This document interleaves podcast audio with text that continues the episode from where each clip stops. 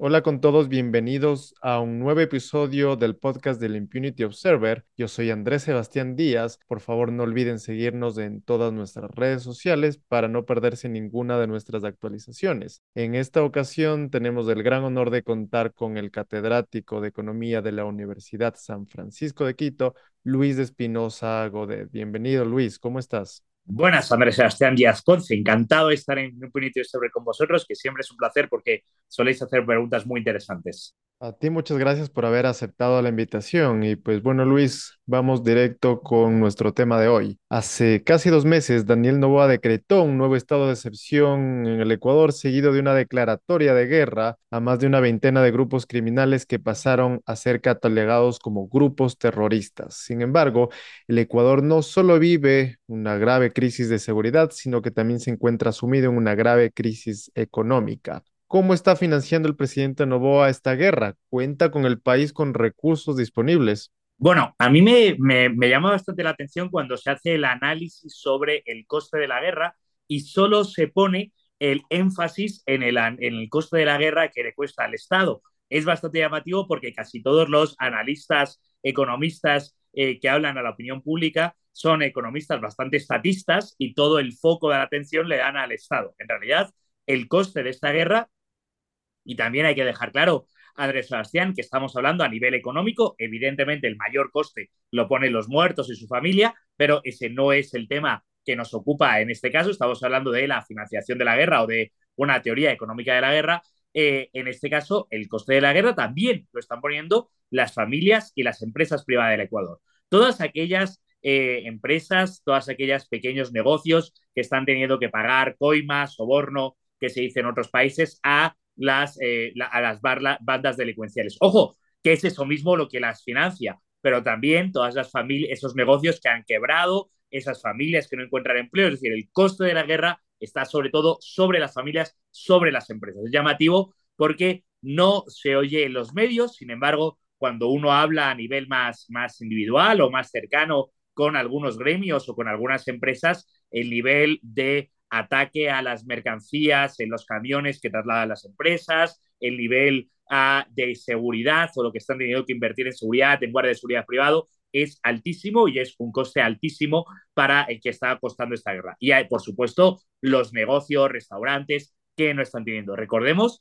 que en Ecuador, dos meses después, sigue habiendo toque de queda. Eso tiene una repercusión sobre el ocio nocturno, los restaurantes, la actividad económica, el turismo altísima. Así que sí, el coste de la guerra está siendo altísimo y todavía no suficientemente valorado porque parece que nadie está preocupado o estudiándolo desde esta perspectiva, que no es la del Estado, es la de los ciudadanos. Luis, el Ecuador vive una grave crisis fiscal estructural, o sea, gasta más de lo que ingresa. ¿Cómo se originó esta crisis y qué se está haciendo para poder resolverlo? Bueno, la crisis fiscal estructural no solo es de Ecuador, es sorprendente porque en las economías occidentales, en la economía del, siglo XXI, eh, los estados, digo Estados Unidos, digo los estados europeos y casi todos los latinoamericanos, viven en crisis fiscal permanente. Hemos dado por asumido que el Estado gasta más de lo que ingresa, que se generan, eh, se financia de alguna manera, de aquella o de la otra, eh, y al final se va haciendo una gran bola de deuda, que es donde vivimos instalados a día de hoy. De vez en cuando, el Congreso de Estados Unidos tenemos una discusión sobre si va a aumentar el techo del gasto. Tenemos dos meses o dos semanas que parece que ya no vamos a poder gastar más y se aumenta el techo del gasto y volvemos a empezar. De vez en cuando en la Unión Europea algún político dice que vivimos en una gran bola de deuda, muchos escandalizan, que no se puede pagar, muchos escandalizan y seguimos exactamente igual. Y Ecuador no es eh, ni el peor alumno de la clase, no es Argentina, eh, tampoco es, por supuesto, el que tiene el déficit fiscal más estructurado. Tiene un grave problema, un grave problema crónico, un grave problema eh, que a día de hoy parece irresoluble porque ni siquiera se plantea que se vaya a resolver. Ahora estamos escuchando en Argentina a Milei diciendo que lo va a resolver, ojalá, pero es crónico y a día de hoy irresoluble. ¿Eso qué supone? Supone dos cosas. Primera, el Estado vive en una eh, ansia permanente porque cada año no sabemos cómo vamos a financiar el déficit del año que viene. Hay una eh, extracción, crowding out, hay una extracción de recursos del sector público del sector privado al sector público, es decir, el sector público absorbe toda la capacidad de financiación o casi toda la capacidad de financiación porque todos prefieren financiar el Estado al sector privado y hay un aumento constante de impuestos porque como no se puede financiar este déficit permanente, hay que seguir aumentar y aumentar los impuestos. Esto es el camino a ninguna parte. Esto es eh, la, bola sin fin. Eh, esto es imposible que un país prospere con este déficit estructural y esa incapacidad de pagar el déficit estructural. Pero parece que nadie plantea en serio que tenemos que afrontarlo y eso supone, evidentemente, reducir el gasto público. Una de las medidas que se ha tomado para intentar solventar esta crisis es el incremento del impuesto al valor agregado, el IVA, a partir del 1 de abril en un 3%, 1% permanente y 2% temporal. ¿Cómo va a afectar esto al bolsillo de los ecuatorianos y principalmente al crecimiento económico del país? Bueno, me, alegra mucho que, que, me hagas la pregunta desde el otro punto de vista, porque en primer lugar, eh, esta subida del IVA tiene tres problemas graves. El primer problema grave es que se le vende a la ciudadanía o se le dice a la ciudadanía hay que subir el IVA para ganar la guerra. Y eso es estrictamente falso. El gasto público en Ecuador va a aumentar en los presupuestos para 2024 en un 13%. El gasto en seguridad ni siquiera va a aumentar ese 13%. El gasto en seguridad, que según el presupuesto está en 3.300 millones del año 2023 y va a ir a 3.500. No es ni siquiera el gas lo mismo que va a aumentar los otros gastos. Por tanto, no se va a dedicar. La segunda falacia es que hay que aumentar el IVA porque hay que financiar el déficit. Oiga, no, el déficit se puede solucionar de manera mucho más eficiente y lógica reduciendo el gasto no es necesario aumentar el IVA, pero usted ha elegido no reducir el gasto, por tanto, lo quiere financiar aumentando el IVA. Y en tercer lugar, se vende a los medios de comunicación y venden los medios de comunicación como un gran logro del presidente Novoa que ha logrado aumentar el IVA y que la Asamblea lo pase, lo cual quiere decir que ha logrado que los ciudadanos paguemos más impuestos. Pero el problema grave es que la economía real, la economía productiva del Ecuador, está asfixiada, está paupérrima. No se han recuperado los niveles de 2019 y ya han pasado cinco años, pero es que ni siquiera se han recuperado los niveles de 2014 y ya ha pasado una década. Si uno habla o pregunta con la economía productiva, con los restaurantes, con eh, las empresas, todas cuentan historias dramáticas. No se ha recuperado el nivel de ventas, el nivel de empleo, el nivel de la economía productiva. Y ahora eh, se les asfixia todavía más con una subida de un 3% del IVA, lo cual va a tener grave repercusión sobre la compra. Ojo, sobre la compra del sector formal, porque no podemos eh, olvidar que gran parte de la economía del Ecuador está en el sector informal, por tanto, probablemente otra vez vivamos una transferencia del sector formal al informal, porque los dos conviven habitualmente en la economía ecuatoriana. Por tanto, estas proyecciones que hacen los economistas del gobierno, que dicen, si con este IVA recaudamos tanto, con más IVA recaudamos más, no tienen en cuenta ni la caída de la actividad productiva ni la salida del sector formal al informal que se puede producir. El gobierno se ha excusado de cierta manera diciendo que mm, la subida del IVA no va a afectar a los más pobres, ya que los productos de primera necesidad no graban IVA. Sin embargo, en la cadena de producción, si hay productos, hay bienes de capital que van a incrementarse producto de la subida del IVA. Por ende, va a repercutir en los productos de primera necesidad. ¿Qué puedes decir acerca de esto? Vamos a ver, a mí me parece una eh, solemne imbecilidad el argumento que está presentando el gobierno. En primer lugar, porque están perdiendo de vista lo más importante de todo. Y es, si subimos el IVA así sea a los bienes de lujo, por ejemplo, comer en un restaurante de lujo, ese restaurante de lujo va a vender menos.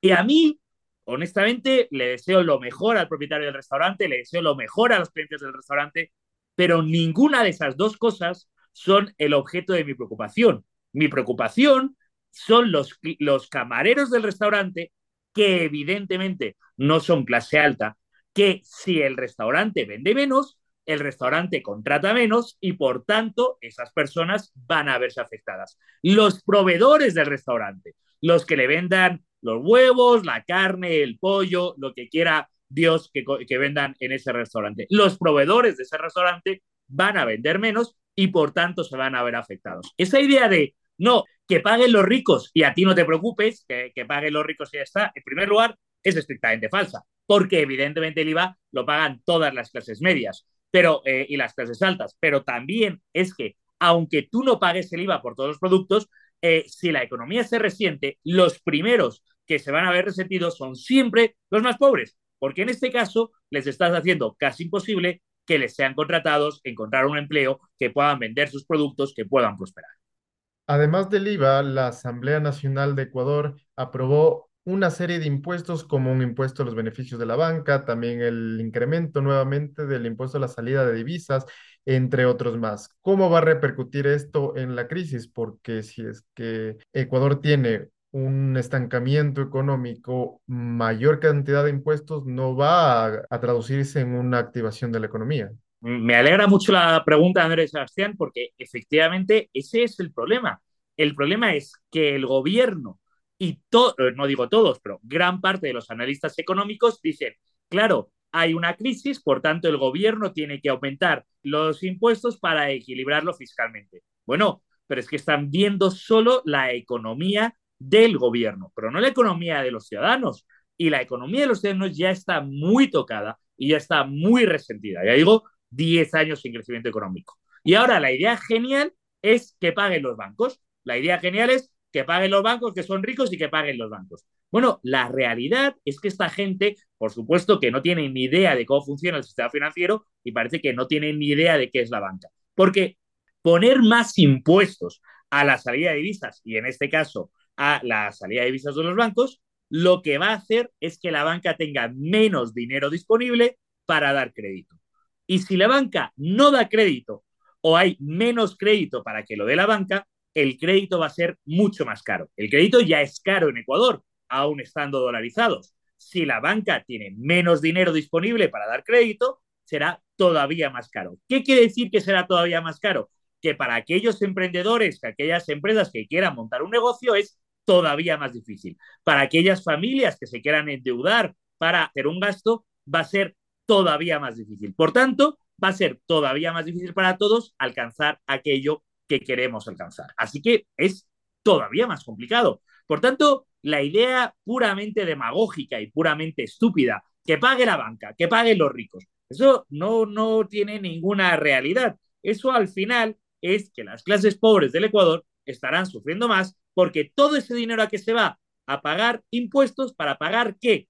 Una estructura del Estado profundamente ineficiente e intereses de la deuda y pagos de la deuda de los gobiernos anteriores que fueron profundamente ineficientes. A eso se dedica en su mayor parte el presupuesto del Estado ecuatoriano. Un tema que preocupa bastante eh, es el subsidio a la gasolina que representa entre el 2 y el 3% del PIB del país. Y lo más curioso es que los beneficiados no son las en sí las clases eh, menos favorecidas, sino que son las personas que tienen la capacidad para pagar el precio real de la, de la gasolina y también algo sustancial, que uno de los beneficiados de este subsidio es el narcotráfico que utiliza tangentes cantidades de combustible para la elaboración de cocaína.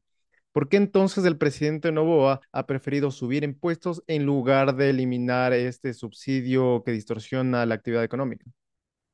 Bueno, el subsidio a la gasolina es la evidencia de la ineficiencia de la economía ecuatoriana. La realidad es que el subsidio a la gasolina lo han intentado eliminar los últimos seis presidentes de la historia del país. Lleva 20 años ahí y todos los presidentes que han tenido que cuadrar un presupuesto se han dado cuenta que es imposible y han intentado eliminar el subsidio a la gasolina. Sin embargo, cuando se intentó eliminar el subsidio a la gasolina y el presidente Moreno eh, sí que había logrado una, una fórmula de eliminación que era gradual y poco a poco y estaba teniendo éxito, de repente los eh, comunistas, indigenistas y demás istas eh, bloquearon el país con violencia en un, lo que llamaron un paro nacional y consiguieron, lograron la doblegación del presidente Lasso, que ya no siguió eliminando el subsidio a la gasolina. Por tanto, el subsidio a la gasolina es algo que es evidente para cualquier persona pensante en este país que hay que eliminar. Ya, es profundamente inmoral que nos suban el IVA, pero no sean capaces de afrontar la eliminación del subsidio a la gasolina, que es ineficiente y, como muy bien dices, es contraproducente, hace, quita dinero a los pobres para dárselo a los ricos, pero parece que por motivos políticos eh, inexplicables, porque además los indigenistas también se dicen ecologistas y no hay cosa más absurda que eh, subvencionar eh, la gasolina llamándose eh, ecologista, porque eso evidentemente contamina, es lógicamente, evidentemente que hay que eliminarlo, sin embargo, políticamente parece imposible. ¿Por qué políticamente parece imposible? Porque nos doblegamos a los pocos comunistas tirapiedras eh, acompañados o disfrazados por algunos indigenistas que quedan en el país y nos doblegamos a ellos y la inmensa mayor parte tenemos que pagar masiva para que ellos puedan tirar piedras o despilfarrar el petróleo como les dé la gana. Claro, es que con un gastándose 2.000, como dices, 2, 3% del IVA eh, del, del, PIB del país, eh, despilfarrando el 2, 3% del PIB del país en algo tan profundamente estúpido e ineficiente, no tiene ni pies ni cabeza, pero lo que falta es voluntad política para enfrentarlo. Voluntad política que podría aunar a todas las fuerzas políticas razonables del país. Por desgracia, no parece que las razonables sean mayoría. Aquello llama mucho la atención lo que acabas de decir y es que los grupos eh, ecologistas, indigenistas y que orbitan alrededor de, estas ideologías se oponen a la eliminación del subsidio a los combustibles en Ecuador. Bueno, eh, eh, viven en una esquizofrenia permanente. Por un lado, se oponen a que se extraiga el petróleo de la Amazonía y votan a favor de que no se extraiga el petróleo de la Amazonía porque dicen que el petróleo contamina y no se puede extraer, y por otro lado, se oponen a eliminar los subsidios, por tanto, apoyan que sea más barato quemar el petróleo que no quieren que se extraiga en la Amazonía. Es completamente ilógico, es esquizofrénico, no hay razonamiento lógico detrás de tales imbecilidades. Lo único que hay es ideología para reventar el país y en el fondo, ¿qué tienen en común eh, las dos oposiciones? Se oponen a cualquier eh, proyecto productivo, proyecto razonable para que el país pueda ser productivo, se ponen a todo lo que sea creación de riqueza, se oponen a todo lo razonable. Claro caso de disonancia cognitiva, ¿no? Pero lo que llama la atención también es que Novoa claramente está pensando en la reelección de 2025. El próximo año será un año electoral en Ecuador, ya que la elección de Novoa fue netamente extraordinaria. ¿Cuál es la lógica entonces, la lógica política de subir impuestos tan sensibles como el impuesto al valor agregado a puertas de un año electoral. ¿No está Novoa jugando en contra de sus propios intereses? Bueno, yo creo que ahí hay dos realidades. Por un lado, eh, se, ha, se ha asumido en el imaginario colectivo ecuatoriano, y en el fondo no le falta razón porque la historia eh, lo reafirma, que eh, eliminar los subsidios es imposible porque tiene un altísimo coste político. Y es verdad que cada vez que se ha intentado eliminar los subsidios ha habido un altísimo coste político. Pero, por otro lado, parece, pareciera que subir los impuestos no tiene coste político, entre otras cosas porque lo presentan a la ciudadanía, como he dicho, como algo excepcional, como algo patriótico, como algo necesario, como algo responsable. Por tanto, pareciera que no tiene coste político. Yo no creo que sea así. Creo que los ciudadanos eh, terminan sintiendo en sus bolsillos que ahora pagan más IVA eh, los ciudadanos sí que sienten que la situación económica del país no mejora y por tanto va a tener un coste político. No sé si eh, tanto como para que no salga reelegido o no sé si otros factores, pero desde luego, claro que a los ciudadanos les cabrea eh, que les suban el IVA, aunque parece que no va a tener tanto coste político para el presidente Novoa y vamos a seguir otro año más.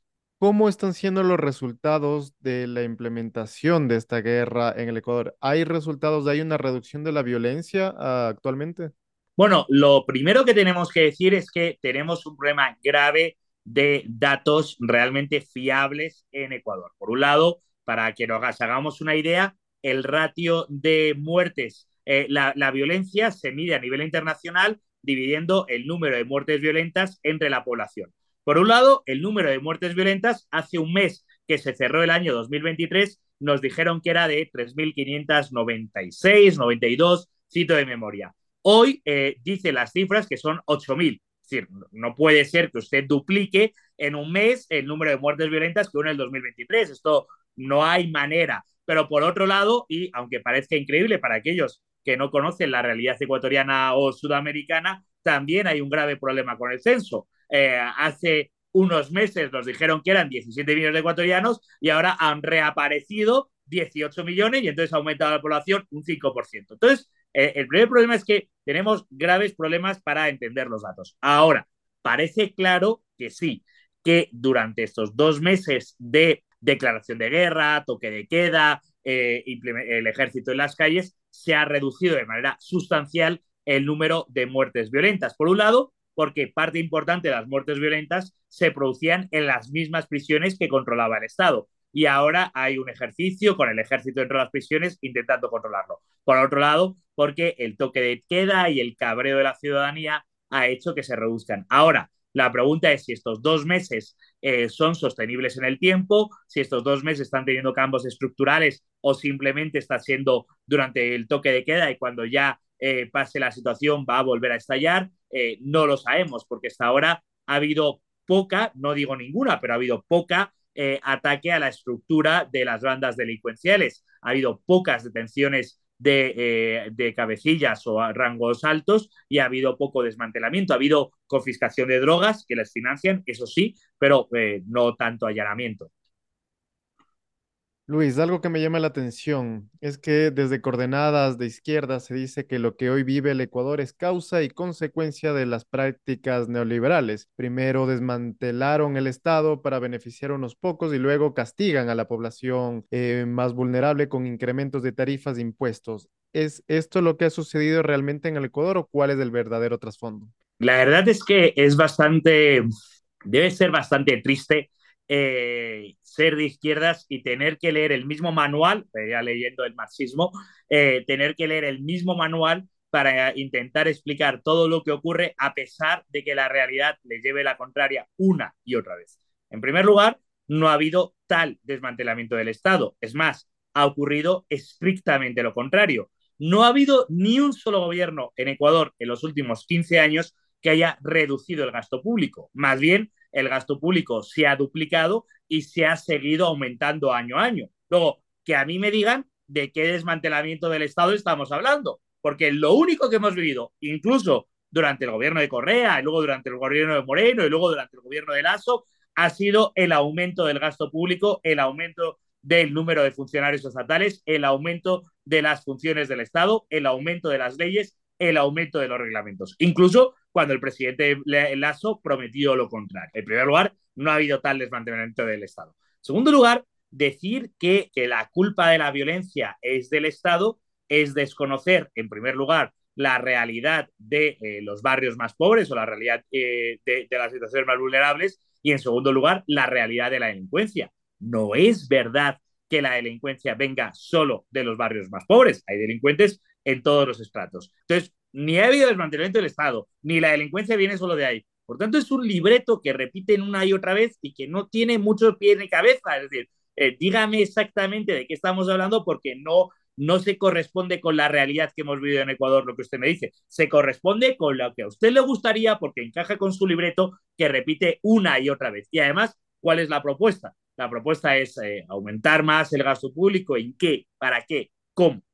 Luis, un tema que no quiero pasarlo por alto es el tema de la dolarización en el Ecuador.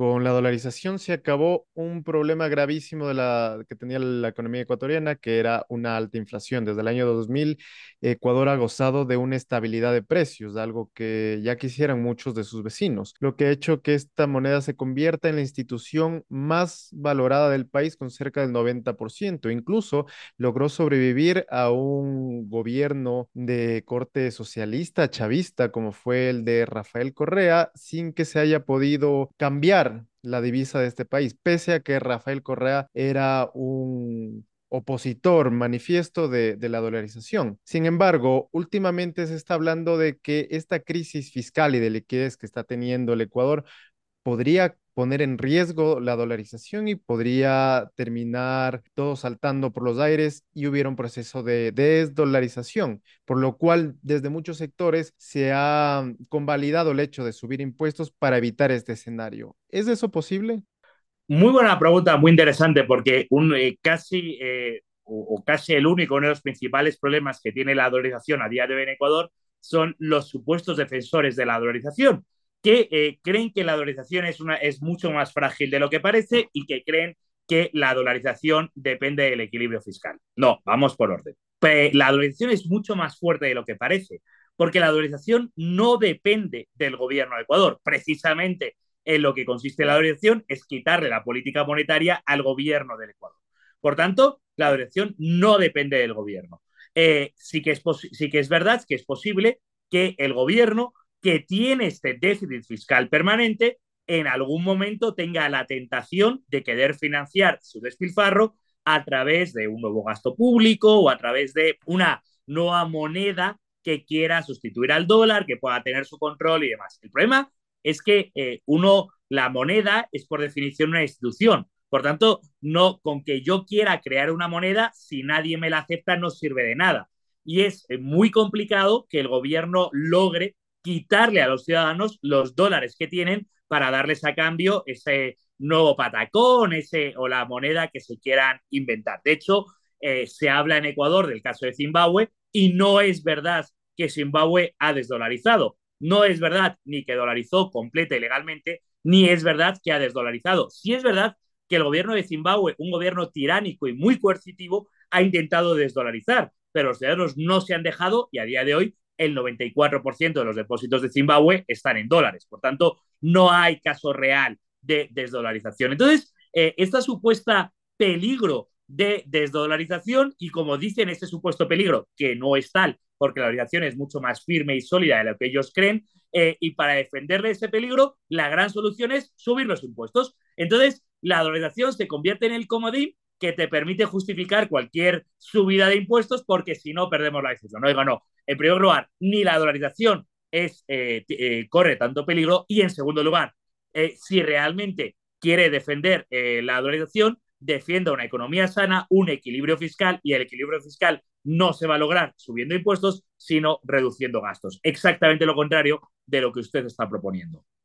Para ir terminando, Luis, y continuando con este tema de la dolarización, desde que se puso este tema popular por el tema de la dolarización, posible dolarización de Argentina, se empezó a especular que gran parte de la culpa de que Ecuador haya terminado con esta grave crisis de inseguridad tiene que ver el hecho de que es un país dolarizado y que por ende el narcotráfico tiene una mayor capacidad para poder lavar y transitar los dólares desde el Ecuador. ¿Esto es cierto? ¿Esto es falso? ¿Tiene tintes de verdad?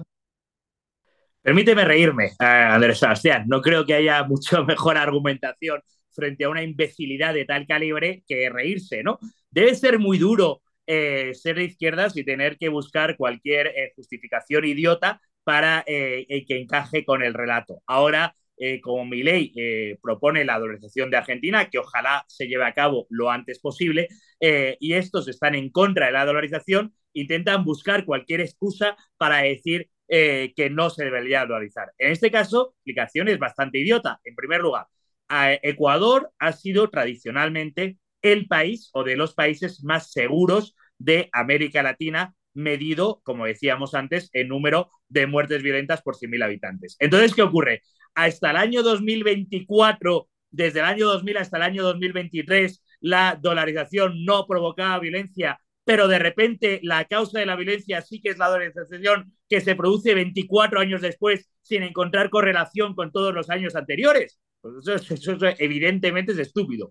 En segundo lugar, ¿cómo es posible que se suponga que la dolarización favorece la delincuencia? Dicen en teoría porque eh, la droga se vende en dólares y así no hay que elevarlo, cuando la realidad es que la mayor parte de las exportaciones de droga de Ecuador se produce a Europa y evidentemente hay que hacer una transferencia entre los euros en los que se paga en Europa y los dólares que tiene Ecuador. ¿Por qué eso no se analiza como que hay ahí un problema? Y en tercer lugar, eh, esa idea de que la política monetaria o la moneda lo cambia todo en la economía y esa idea de hacer una causa-efecto, ¿no? O sea, Ecuador está dolarizado, en Ecuador hay violencia, por tanto la violencia es causa del Ecuador.